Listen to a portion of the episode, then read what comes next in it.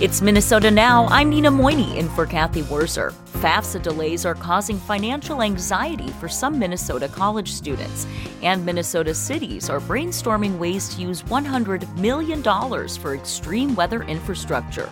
An engineer and a climate specialist will talk about their preparations for climate change.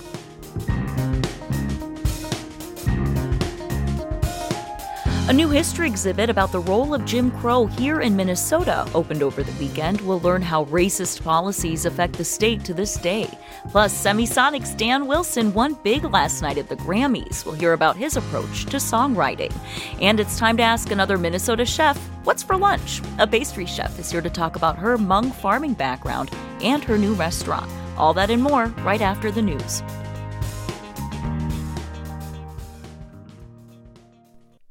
Live from NPR News, I'm Lakshmi Singh. As of now, it does not appear the U.S. House plans to take up a Senate bill addressing border security and foreign assistance. House Speaker Mike Johnson describes the bipartisan compromise as dead on arrival in the House. NPR's Deirdre Walsh reports the measure took months to put together and includes money President Biden wants for Ukraine and Israel. The $118 billion bipartisan national security package includes a new requirement for the president to effectively shut down much of the border once the numbers of migrants approaching the U.S. hits an average of 5,000 per day over a week. It also restricts who can claim asylum. Connecticut Democratic Senator Chris Murphy, who is one of the three authors, stressed the goal. The bill reforms the asylum approval process and system so that claims are heard in six months, not 10 years, as is often the case today. The Senate will take a test vote on Wednesday. Former President Donald Trump is calling for Republicans to derail the bill. Deirdre Walsh, NPR News. Southern California continues to be drenched by a major record breaking storm. NPR's Nathan Rott reports it's far from over. Forecasters say the atmospheric river that's caused flooding and power outages from San Francisco to Los Angeles has stalled over the LA area, meaning more rain on already saturated ground. The National Weather Service is calling it an extremely dangerous situation along the Santa Monica Mountains, which run just above the LA basin. Numerous communities are experiencing mud flows and debris flows, and there's a concern that the additional rain could trigger more. Further inland, forecasters are now warning of excessive rainfall in Orange County and parts of the Inland Empire through Tuesday morning. Nathan Rott, NPR News, Ventura, California.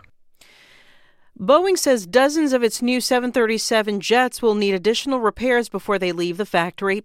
NPR's Joel Rose reports it's the latest quality control problem for Boeing and one of its top suppliers. Boeing says about 50 undelivered jets have improperly drilled holes in their fuselages and will need additional work before leaving the factory. Spirit Aerosystems, the company that makes the fuselage in Wichita, Kansas, identified a problem with its work. Boeing says the production errors are not an immediate flight safety issue, but they will mean more production delays. Federal investigators have been looking at both companies to try to understand why a fuselage panel blew off an Alaska Airlines jet in midair last month. The two companies have clashed over quality and cost. Joel Rose, NPR News. The social media company Snap Inc. says it plans to lay off around 530 employees, roughly 10% of its workforce worldwide. According to a regulator filing, the owner of Snapchat says it expects it will incur charges anywhere from $55 million to $75 million. This is NPR News. Support for NPR comes from NPR stations. Other contributors include Fisher Investments. Fisher is committed to helping clients stay on track to reach their financial goals and enjoy a comfortable retirement. FisherInvestments.com. Investing in securities involves the risk of loss. For NPR News in the Twin Cities, I'm Emily Reese. The University of Minnesota is getting closer to selecting a new president. Peter Cox reports. The search committee says it has whittled down its list of candidates to four. Those four candidates have been sent to the Board of Regents, who will consider them at a meeting next Friday. The board is expected to choose a finalist or finalists at that meeting. Former President Joan Gabel left the university in the spring of 2023. Former Hormel CEO Jeff Ettinger has been interim president since June of that year. The names of the applicants for president are not yet public, but will be made public Friday when the finalists are named. The board will release its schedule of public forums and interviews for the finalists on Friday. I'm Peter Cox. A new survey of Minnesota's manufacturing sector finds some optimism for the next year among business owners in the state. The Minnesota Department of Employment and Economic Development survey found businesses expected some positives, including modest expansion in profits and productivity. DEED Economic, Economic Analysis Director Neil Young says the manufacturers have adjusted to deal with supply chain issues. 77% expect profits to be the same or higher in 2024. 71% expect number of orders to be higher in 2024. 83% production expect production levels to be the same or higher in 2024 and 86% expect productivity to be the same or higher in 2024. Based on the nearly 250 responses from businesses, Neil says the general outlook is, quote, cautiously optimistic despite areas of concern, including labor availability. This is MPR News.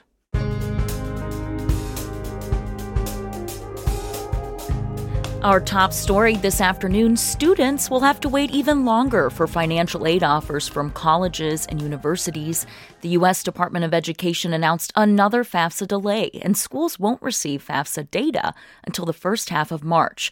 Meanwhile, Minnesota students are waiting to finalize their college decisions in an already financially turbulent time. So, joining us today is B.G. Tucker, the Senior Director of Programs at College Possible Minnesota, an organization that aids students from economically disadvantaged communities. Welcome, BG. Thanks for being with us.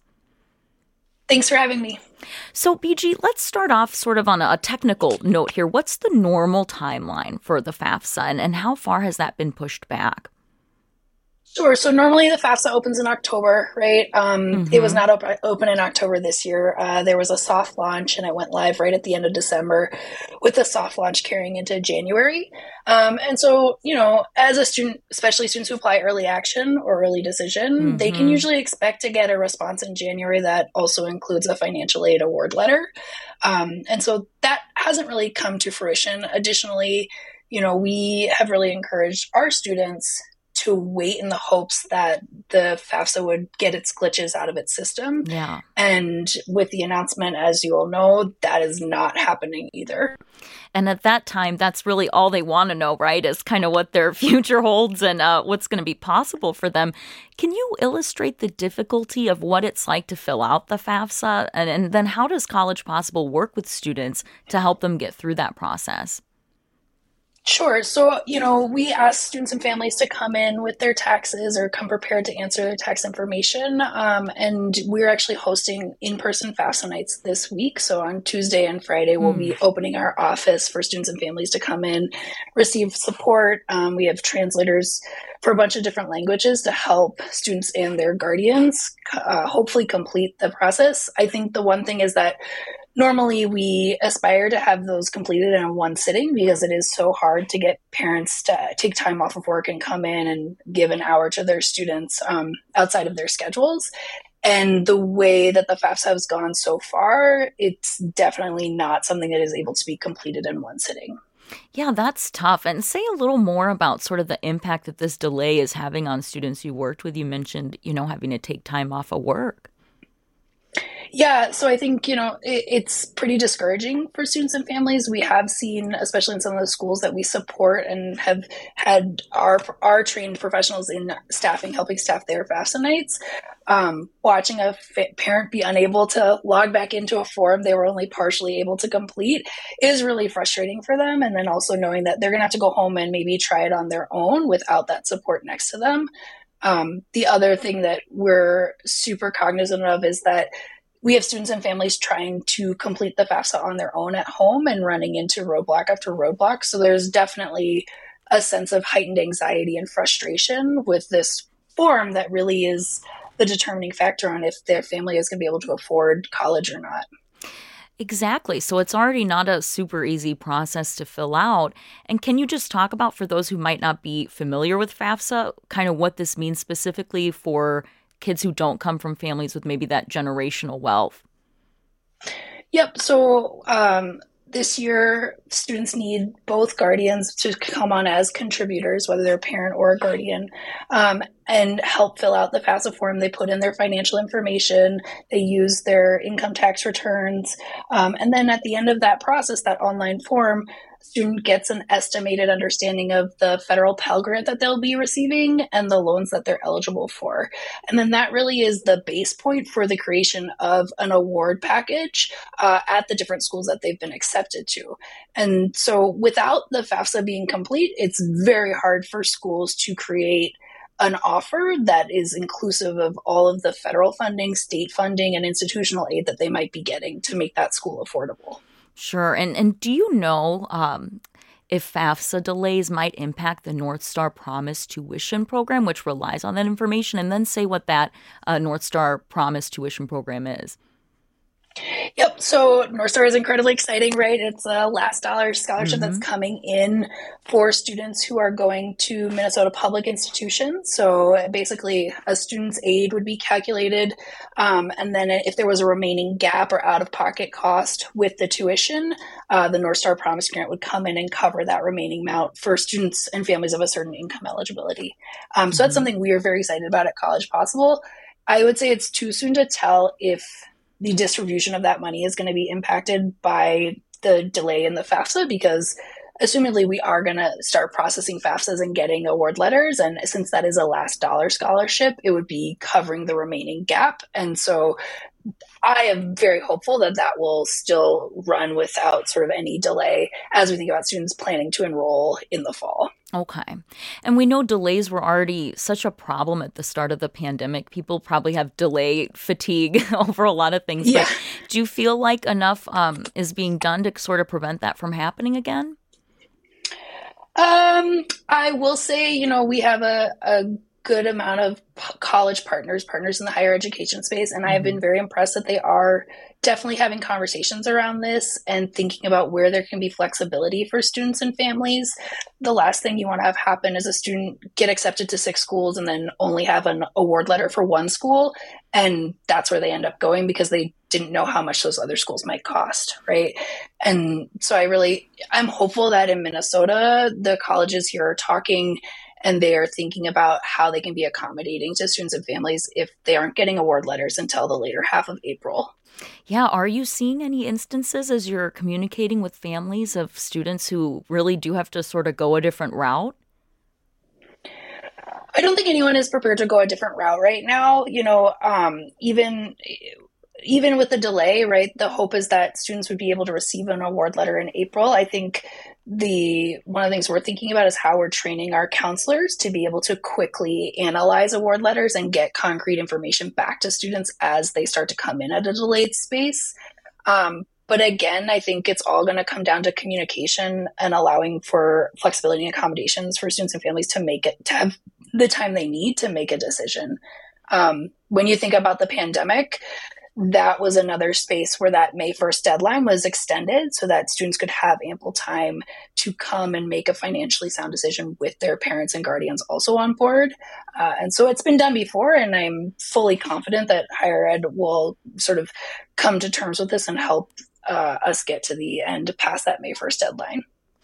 Yeah, and what is your sense for maybe more specific universities and, and how they would be responding? How do you how do you you know pitch to them that that would be helpful to them as well um, I think they're pretty good at listening, especially with how public this has been. You look at the different uh, players in sort of this space and the amount of information that's coming out, uh, while the maybe Department of Ed maybe has not been incredibly transparent. I will say that organizations like NCAN, the National College Attainment Network, have done a great job of reporting on this and keeping everyone abreast of where we are in the process. And so, okay. like, for example, um, we're going to a community partner meeting at the University of Minnesota this week, and that will be a space where people who serve students similar to College Possible students in the Twin Cities will be able to come and ask questions about what is the plan for navigating this.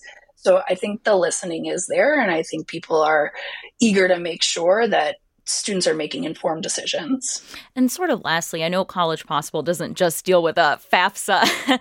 what's your uh, yeah. what's your biggest advice to to students who are just you know thinking about that higher education journey right now? Um, I think the biggest thing is that that everyone is going through this struggle, right, with the financial aid piece. And at College Possible, we really, really try and stress the importance of making sound financial aid decisions and making decisions with all the information that you can have and putting all that information in front of our students and their parents or guardians. And so, you know, while this process might be frustrating, it's frustrating for everyone right now, um, and that there is a ton of support available to them to get them to the finish line of this application process. All right, BG Tucker, Senior Director of Programs at College Possible, Minnesota. BG, thank you so much for being with us this afternoon. We really appreciate your time. Thanks for having me.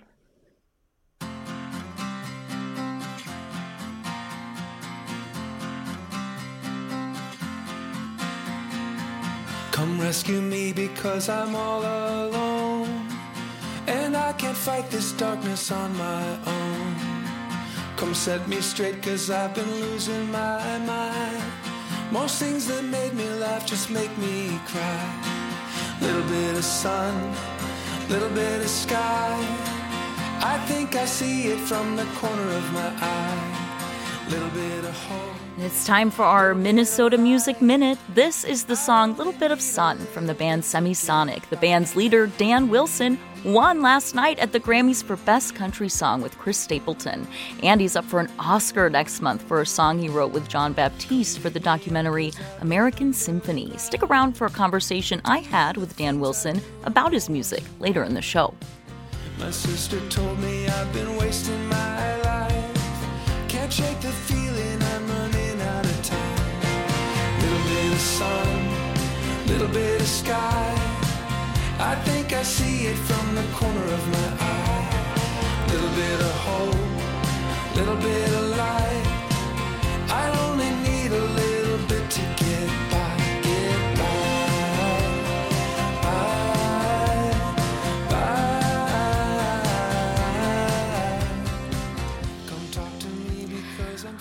Well, we are just a week out from the start of the 2024 legislative session here in St. Paul. One big focus will be funding infrastructure and building projects around Minnesota. This comes as the state and federal government are spending more money than ever to help communities build up against the effects of extreme weather. That includes $35 million the Minnesota Pollution Control Agency recently announced for cities to update their stormwater systems for a changing climate. It's the first phase of $100 million in grants that were approved by the legislature last year. Moorhead engineer Bob Zimmerman is one of the city officials around the state who are thinking about how to use those funds. And Heidi Roop is involved in this kind of planning as the director of the University of Minnesota's Climate Adaptation Partnership. They're on the line. Welcome, Heidi and Bob. Hi, good afternoon. Thanks for being here. Well, Heidi, I'll start with you. We know Minnesota is it's getting warmer and wetter, right? So what are the biggest climate aspects to infrastructure that we expect here in Minnesota?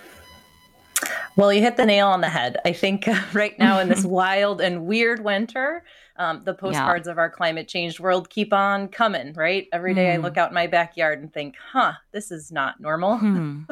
um, but those warmer, wetter climate conditions um, that we're already experiencing, in addition to what, what is chronic across the Midwest, which is this more frequent transition between flood and drought conditions, these are the hallmarks of our changed climate in Minnesota. And those changes bring uh, spelled trouble for our critical infrastructure. Um, and for those scratching your head thinking, what is what do they mean by infrastructure? um, we're talking roads, bridges, water systems, stormwater systems, um, many of the services um, and facilities that we take advantage of and take for granted uh, every single day. Yeah, and the impacts of climate change are really already showing up in our day to day lives in all those sort of areas that you mentioned of our infrastructure. And so you and your colleagues actually work with city planners across the state. And what are you hearing from them in terms of their, their concerns? Well, the big questions are how do we plan what future do we plan for and how do we afford the upgrades and i think critically how do we do it fast enough um, and smart enough uh, with the uncertainty about what the future climate holds but the very real realities that most of our communities and municipalities are low on capacity, low on resources, and in many cases don't have a plan in place to account for future climate. Uh, mm. When hmm. we look at our publicly owned wastewater treatment and sewer systems in Minnesota, there are around 800 of them that are publicly owned. Mm. Only 6% of those facilities in our state have a plan in place to respond to the impacts of climate change. Uh, so that's only around 31 of those 800 facilities um, are considering or have a plan in place to proactively attempt to manage these impacts. And Bob, I want to bring you in here. I know Moorhead just had sort of an unusual flood warning uh, last month, and what's you know supposed to be the dead of winter, and you deal with some spring flooding uh, on the Red River pretty routinely. But how could climate change impact the the city's infrastructure in the future?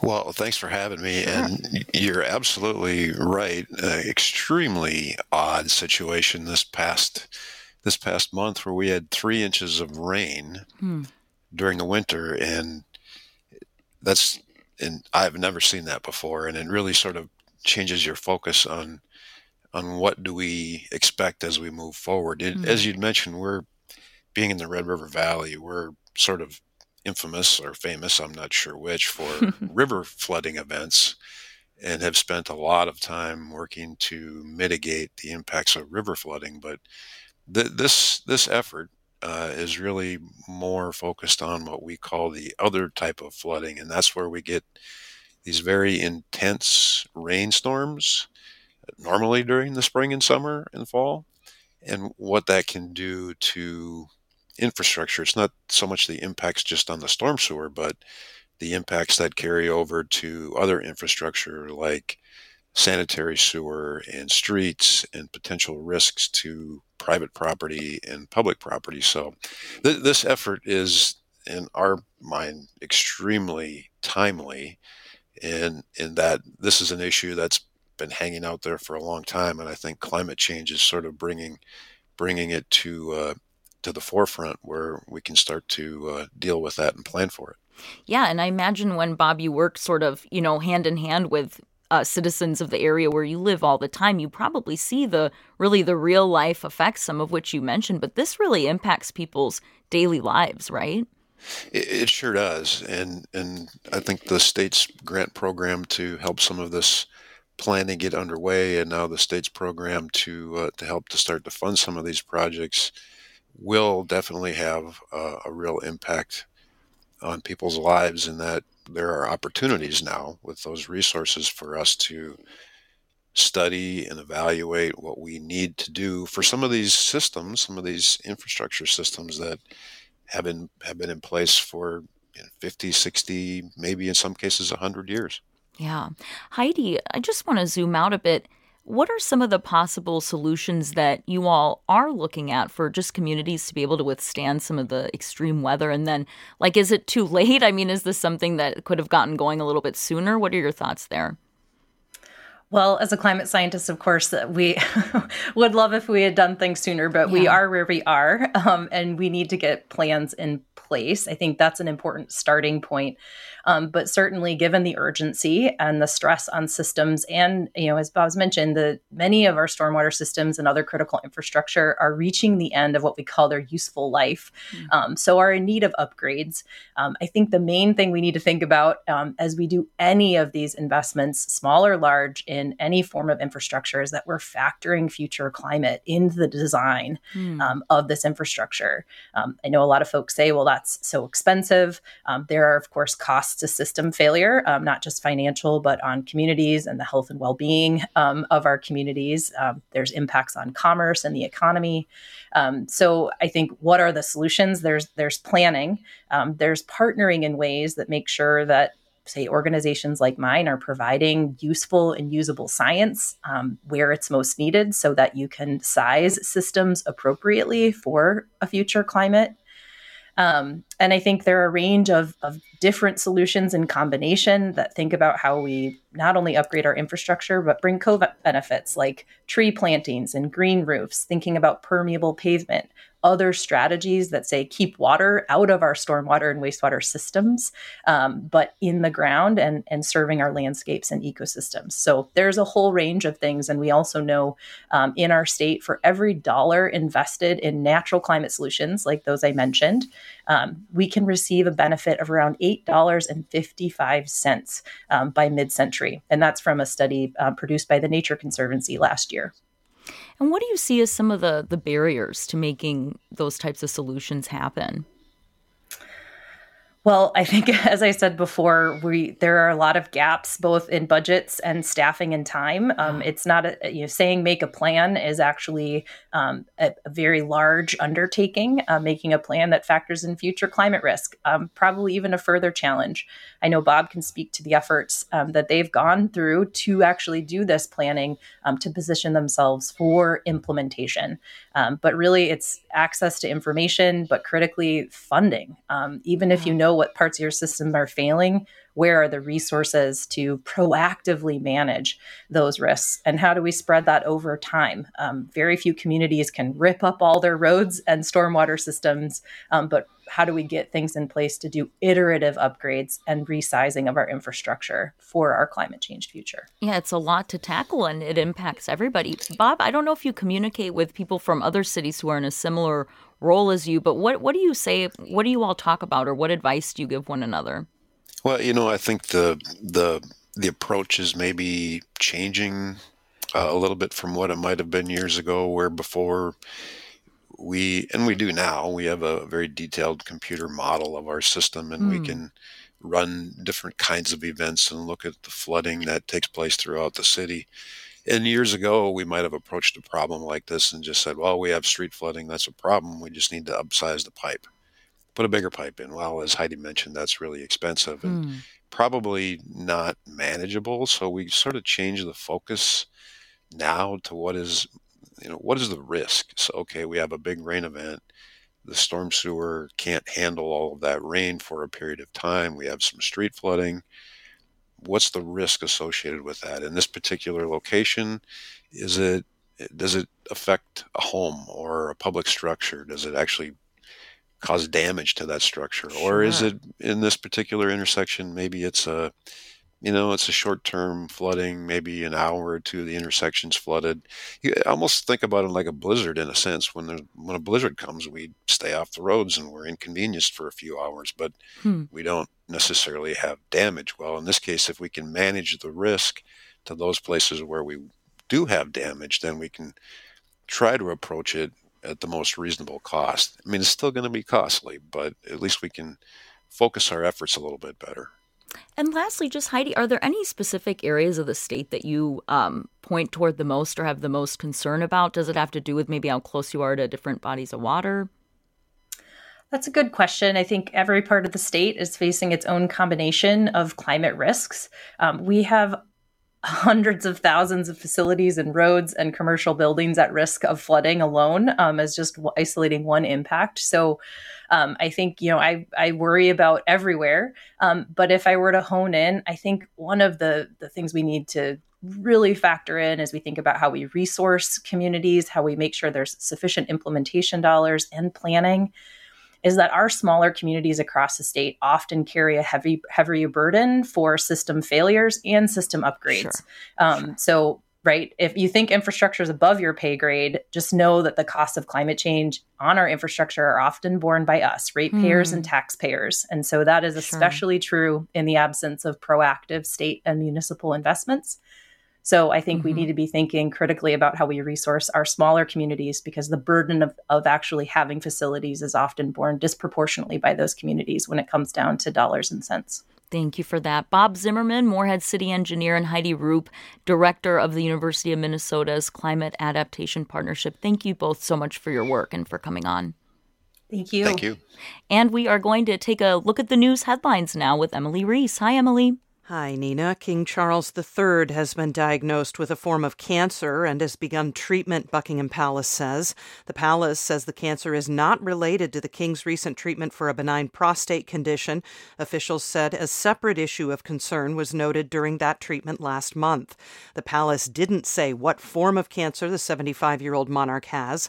The BBC reports the king will suspend public events but continue his role as head of state. U.S. Secretary of State Antony Blinken is meeting with Saudi Arabia's Crown Prince at the start of his fifth visit to the Middle East since the outbreak of the war in Gaza. He hopes to press ahead with a potential ceasefire deal and post war planning while tamping down regional tensions. Hamas and Israel are publicly at odds over key elements of a potential truce. Israel has dismissed U.S. calls for a path to a Palestinian state, and Iran's militant allies in the region have shown little sign of being deterred by U.S. strikes. Forest fires in central Chile have killed at least 122 people in densely populated areas over the past three days. Hundreds remain missing. The fires started on Friday on the eastern edge of the city of Viña del Mar, a coastal resort city about 70 miles northwest of Santiago. At least 370 people have been reported missing in Viña del Mar, which has about 300,000 residents. The fires appeared to have diminished this morning. Chile's President Gabriel Boric says that at least 3,000 homes had been burnt down in the area. Some estimates say up to 6,000.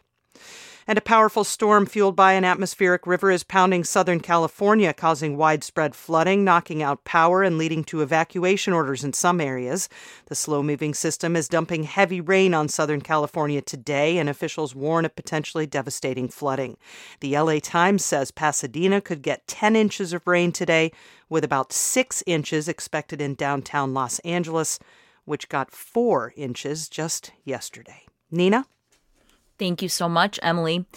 Well, February, as we all know, is Black History Month, a reminder to look back at Black Americans' long fight for full rights and citizenship. Twin Cities PBS released a documentary about that fight against restrictive racial real estate covenants. In 2019, it's called Jim Crow of the North. This mob of over 100 people marched on an African American's house in October of 1909 to try to stop this family from moving in. The leading men of Minneapolis, as the newspaper called them, these are not the kind of people who want to be involved in mob violence. And they don't have to, because they have other tools that they can use.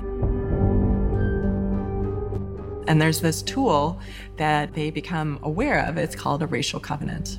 And so, just a few months after this confrontation, you see the first racial covenant appear in a Minneapolis property. And this is where you first see this racial language. Caucasians only, Aryans only, no Negroes or no members of African blood or descent. 100% of them were aimed at black people.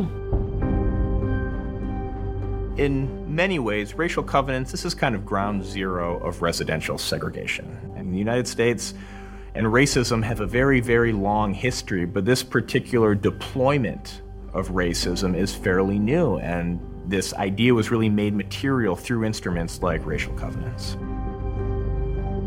The law of the streets, the law of the courts working in consort to discourage blacks from moving into white neighborhoods.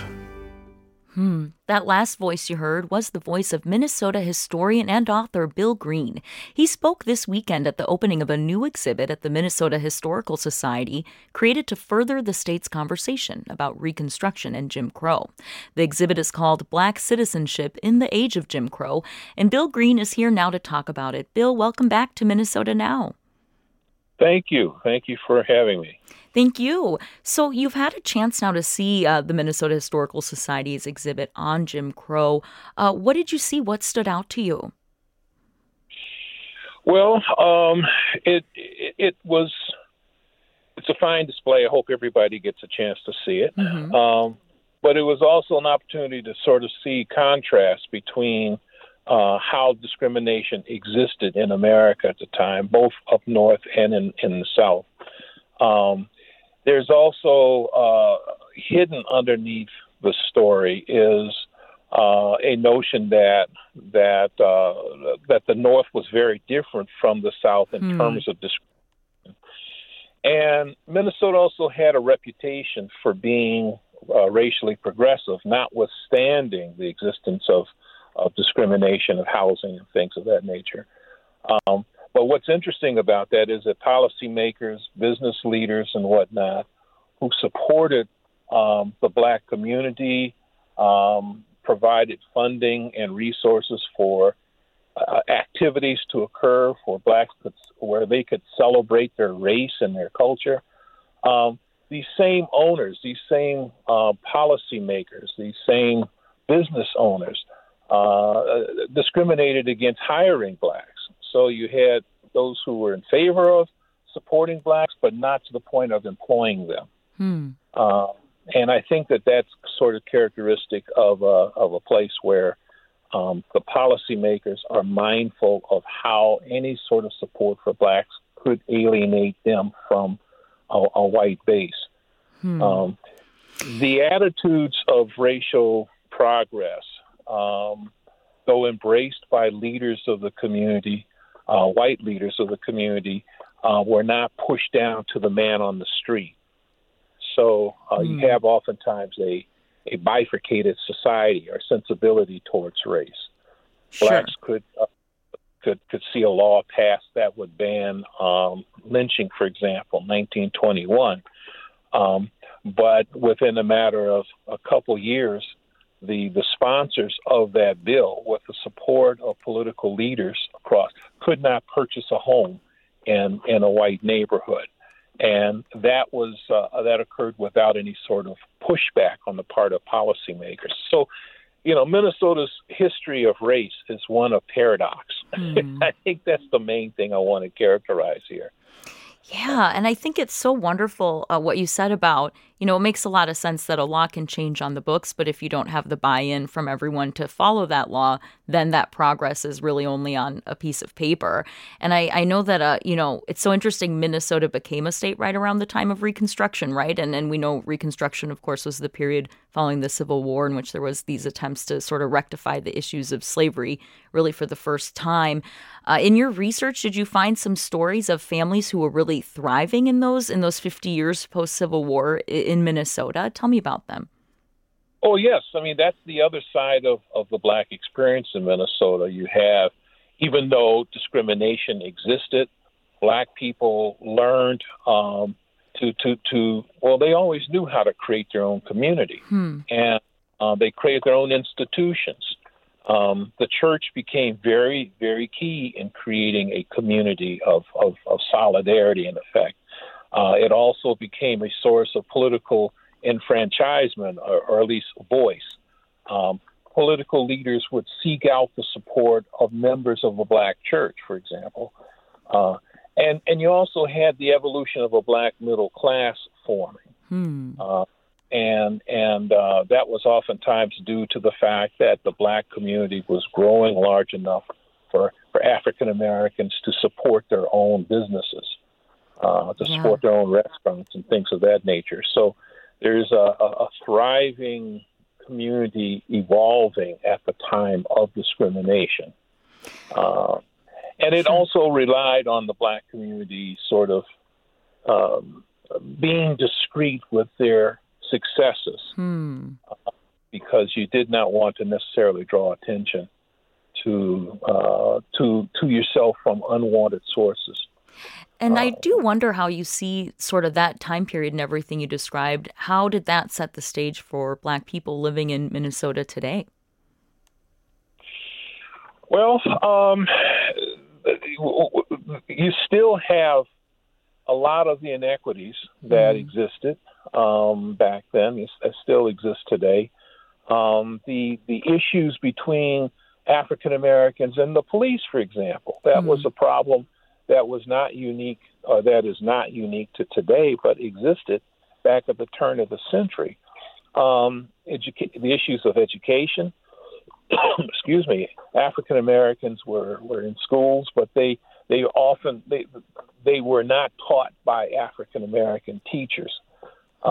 Um, and uh, and so on and so forth. There there are different ways in which blacks were beginning to venture into um, their own uh, celebration of who they were businesses, restaurants, things of that nature. But they, they did that within the context of, of discrimination. Sure. Uh, and so. Sure, sure. And I, I do wonder, you know, as you take a look back, you're so well versed in history, but for people just attending, you know, maybe this exhibit or, or watching the film, uh, what do you hope people take away from taking a look at the past? Well, I think that um, first of all, exhibits are important. They're they're absolutely important. Mm-hmm. They remind us in graphic ways of what happened in the past. Yeah.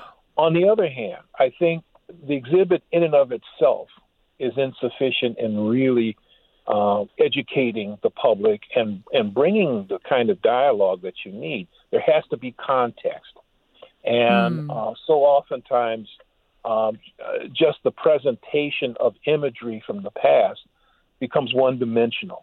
Hmm. And it also conveys the sense that um, not much more needs to be done because, after all, black men could vote. Well, hmm. black women could not.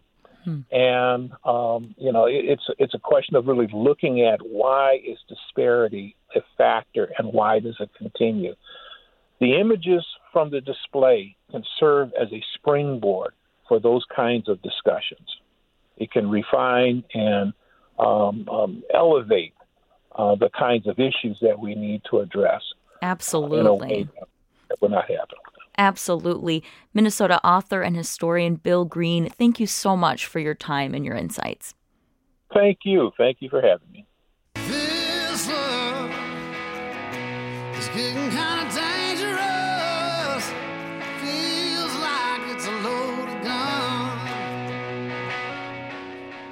Lots of great music today. I love it. It's Minnesota Now. I'm Nina Moynihan for Cathy Wurzer.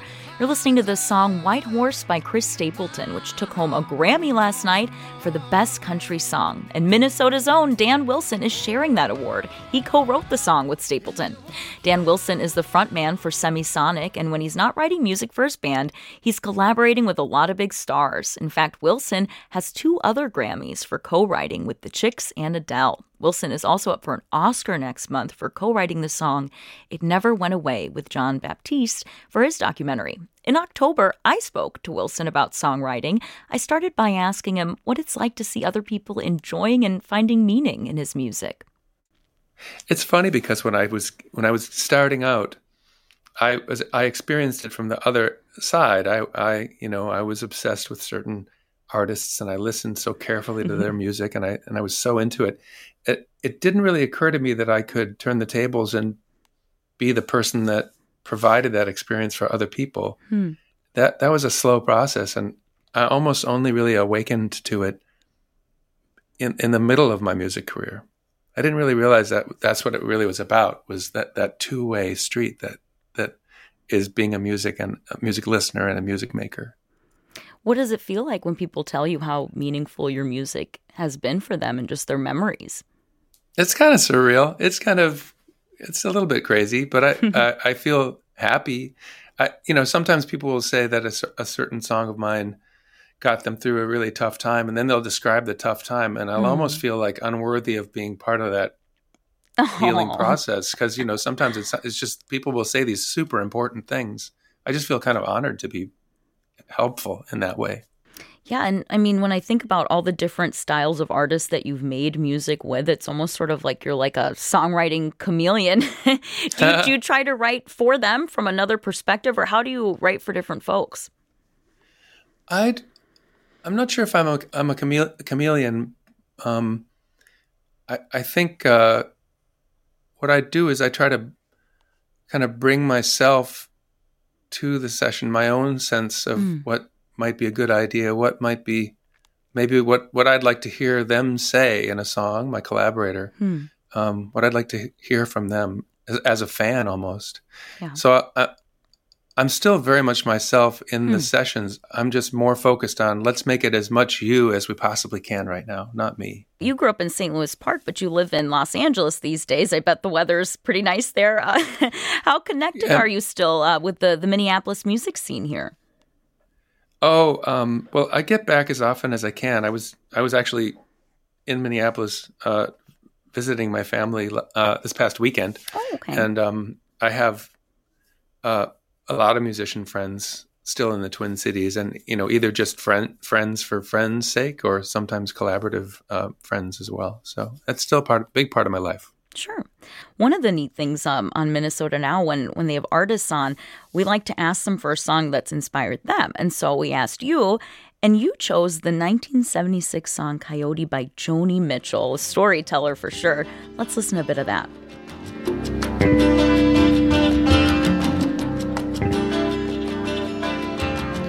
No regrets, Coyote. We just come from such different sets of circumstance. I'm up all night in the studios, and you're up early on your ranch. You'll be brushing out a broodmare's tail while the sun is ascending, and I'll just be getting home with my reel to reel. There's no comprehension. Hmm. So, what is it uh, that made you choose that Joni Mitchell song? Well, that's that Joni Mitchell song I, I first heard when I was a, a teenager and I was making a lot of music and I had heard mostly pretty, you know, pop pop things, the Beatles and great stuff, um, Carole King, uh, Motown, and um, that song was just so different from all the other songs, and it was such a, it was all about the story and the kind of atmosphere, and and later in life, I, I, like I when I was you know 16 when I first heard the song I didn't really know about wanderlust or even leaving mm. home or traveling. And later the the song's theme of being like a a troubadour a wanderer uh, uh, you know traveling the world and making music. I, I didn't even realize that's what it was about at first but then I related to it on that level. So it's just it's just a beautiful thing Again, that was Grammy winner Dan Wilson. Also, Joni Mitchell performed at the Grammys for the first time ever last night. The 80 year old had a moving performance of her song, Both Sides Now.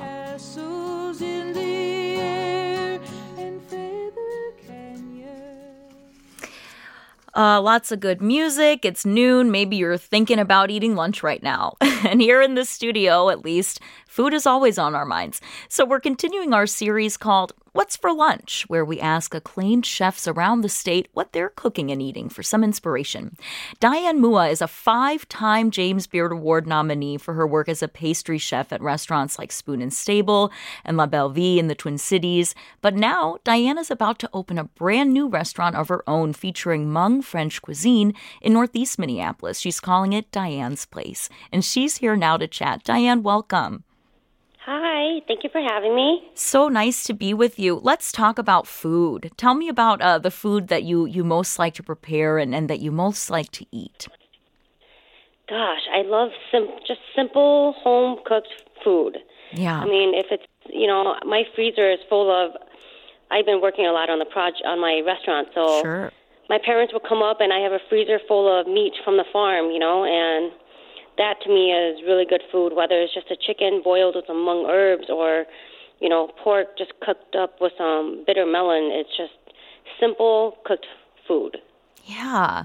And you mentioned farming. I understand that had a really big influence on, you know, your younger years and your life. Tell me about your new place. Congratulations and sort of how how your past kind of inspires your new restaurant. Um, you know, I'm just trying to think back of like what makes me complete and what makes me happy. And it's you know it's growing up and you know when your parents cook for you and you're having a warm meal and it warms your soul. And so doing the restaurant i mean it's taking both worlds of you know i've been in the industry for 20 years now hmm. and taking what i've you know grew up with and taking what i've learned in my whole in this industry and mashing the two together. You know i'm going to have pastries along with we're going to have you know full service, food, drinks.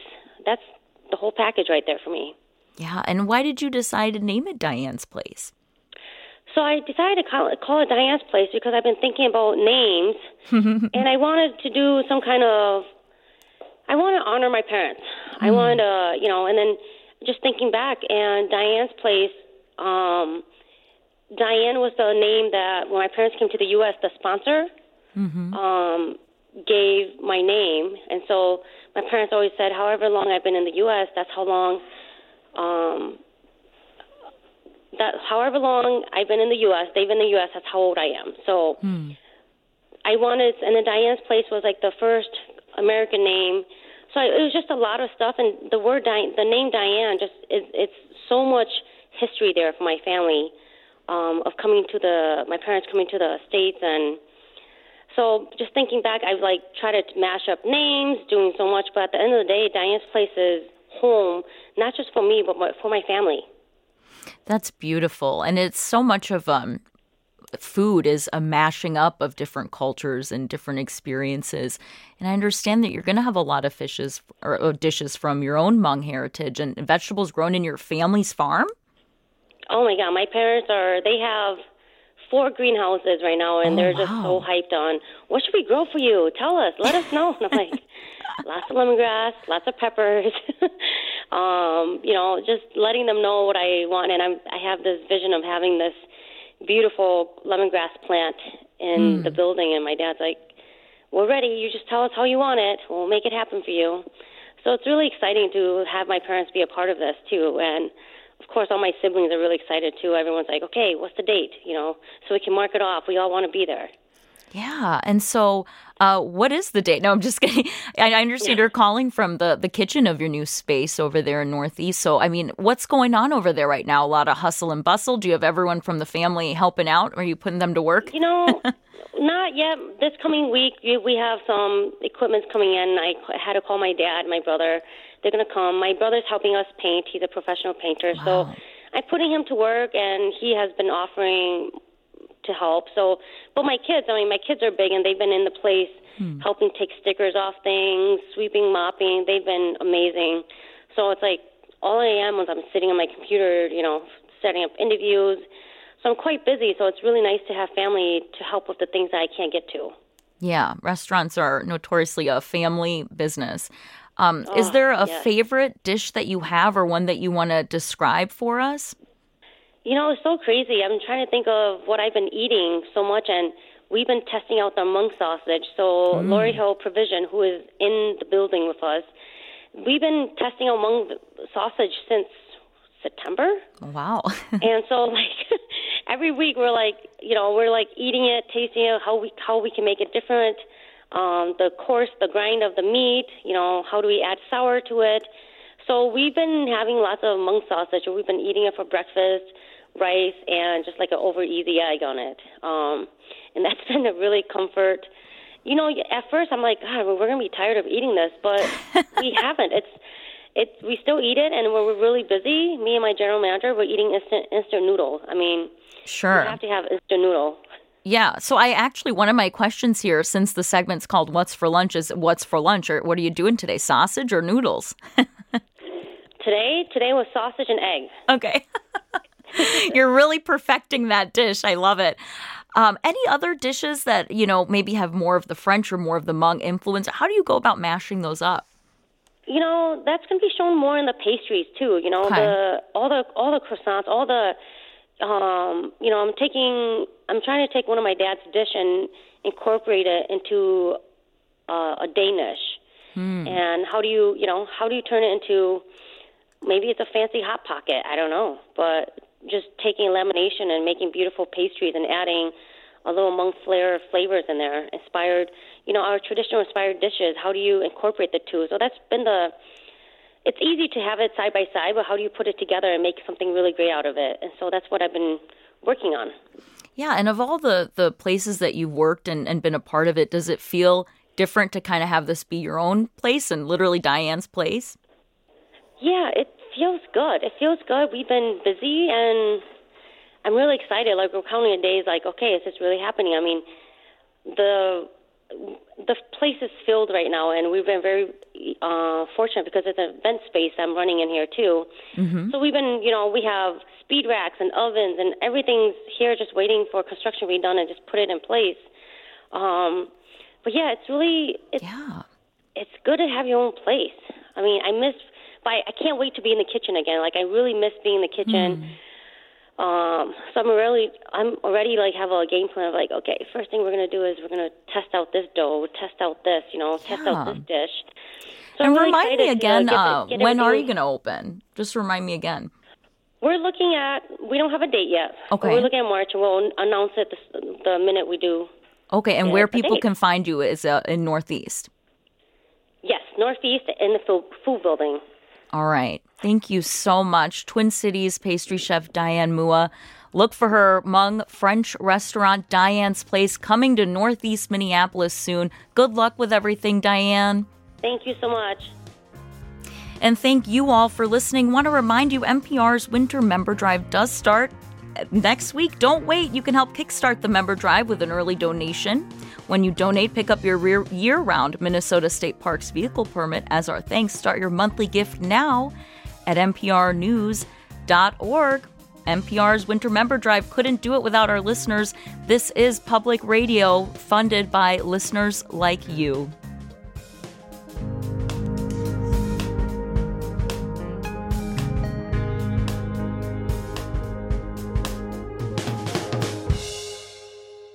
Support comes from Turbo Tim's Anything Automotive with auto repair shops in Minneapolis, St. Paul, and West St. Paul. You can schedule appointments and meet the shop cats and crew at turbotims.com. Programming is supported by St. Paul Academy and Summit School, offering customized admission tours for prospective students and their families. Learn more at spa.edu, shaping the minds and the hearts of the people who will change the world. You're listening to MPR News 91.1 FM KNOW Minneapolis St. Paul member supported public radio. Thank you. Right now in the Twin Cities it's 40 degrees under partly sunny skies. The rest of the day looks like it'll be headed more into the cloudy territory. Highs will be all the way in the mid 40s. Uh, tomorrow mostly sunny in the morning, then getting cloudier. Highs expected to be all the way in the low 50s tomorrow, as well as for your Wednesday. Thanks for listening. It's one o'clock.